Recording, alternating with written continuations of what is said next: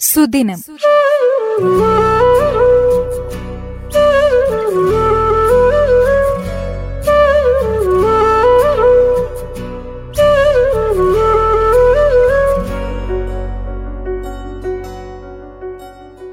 ഇന്ന് അയ്യങ്കാളി ജയന്തി. കേരളത്തിൽ നിലനിന്നിരുന്ന അസമത്വങ്ങൾക്കും അനാചാരങ്ങൾക്കും എതിരെ പോരാടിയ കേരള നവോത്ഥാന നായികരിൽ പ്രമുഖനാണ് അയ്യങ്കാളി. സമൂഹത്തിൽ നിന്ന് ബഹിഷ്കരിക്കപ്പെട്ടിരുന്ന ജനവിഭാഗങ്ങളുടെ മനുഷ്യാവകാശങ്ങൾ സ്ഥാപിച്ചെടുക്കുന്നതിനു വേണ്ടിയാണ് അയ്യങ്കാളി പോരാടിയത്. ഉപജാതികൾക്കതീതമായി ചിന്തിക്കുകയും സമൂഹത്തിലെ ക്രൂരമായ അനാചാരങ്ങളെ എതിർക്കുകയും ചെയ്യുക വിദ്യാഭ്യാസത്തിലൂടെ സാമൂഹ്യ സ്വാതന്ത്ര്യത്തിലേക്ക് എത്തുക എന്നിവയായിരുന്നു അദ്ദേഹത്തിന്റെ പ്രധാന ആശയങ്ങൾ. മനുഷ്യാവകാശങ്ങൾക്ക് വേണ്ടി ധീരതയോടെ പോരാടിയ സാമൂഹിക പരിഷ്കർത്താവ് എന്ന നിലയിൽ കേരള ചരിത്രത്തിൽ അടയാളപ്പെടുത്തിയ നേതാവാണ് അയ്യങ്കാളി.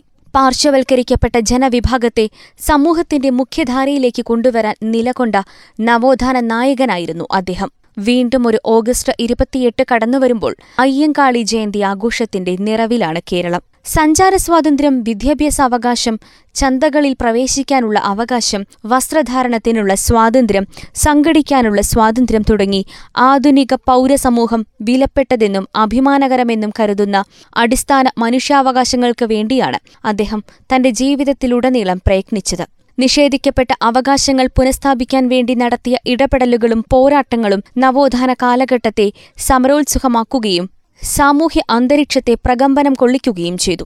വില്ലുവണ്ടി യാത്രയും ബാലരാമപുരത്തെ ചാലിയത്തെരുവ് സംഘടനവും മണക്കാട് സംഘർഷവും പൊതുവഴികൾ അയിത്തജാതിക്കാർക്കും അവകാശപ്പെട്ടതാണെന്ന പ്രഖ്യാപനമായിരുന്നു.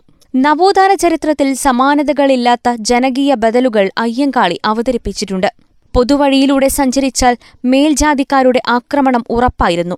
അത് മറികടക്കാൻ മഹാരാജാവിന്റെ ഛായാചിത്രം തലയിലെടുത്ത് പുത്തരിക്കണ്ടം വഴി കിഴക്കേക്കോട്ടയിലേക്ക് യാത്ര നടത്തി. സവർണ പ്രമാണിമാർ അയിത്തജാതി കുട്ടികൾക്ക് തുടർച്ചയായി വിദ്യാഭ്യാസ അവകാശം നിഷേധിച്ചപ്പോൾ വെങ്ങാനൂരിൽ ഒരു ബദൽ പള്ളിക്കൂടം സ്ഥാപിച്ച് അവർക്ക് വിദ്യാഭ്യസിക്കുവാനുള്ള അവസരമൊരുക്കി. അയിത്തജാതി കുട്ടികളെ പഠിപ്പിക്കാൻ തയ്യാറായി മുന്നോട്ട് വന്ന അയ്യപ്പൻ പിള്ള എന്ന അധ്യാപകനെ സവർണ മാടമ്പിമാരുടെ ആക്രമണങ്ങളിൽ നിന്നും സംരക്ഷിച്ച് സ്കൂളിലേക്കും തിരിച്ചും യാത്രയ്ക്ക് തുണയായി അയ്യങ്കാളിപ്പടയുടെ സേവനം പ്രയോജനപ്പെടുത്തി.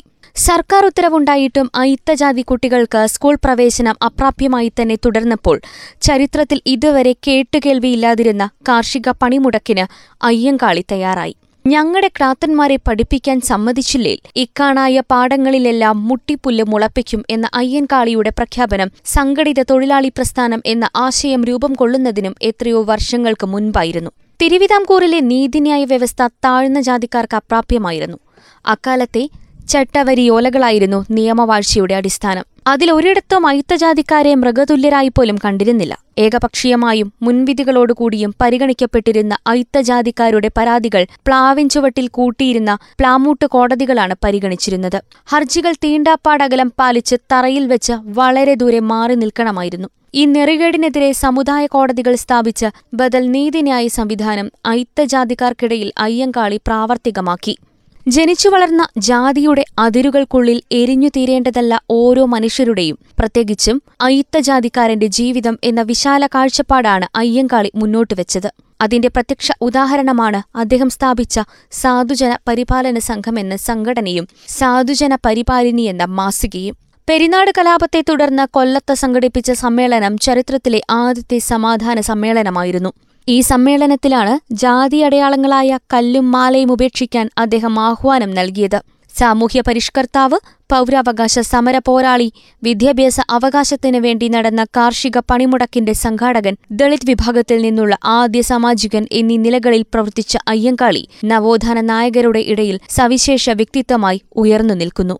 ഒരു ജനതയുടെ ആവേശമായ ആ വിപ്ലവ പോരാളിയുടെ ജ്വലിക്കുന്ന സ്മരണകൾക്കു മുന്നിൽ ഒരായിരം പ്രണാമം. സുദിനം. Música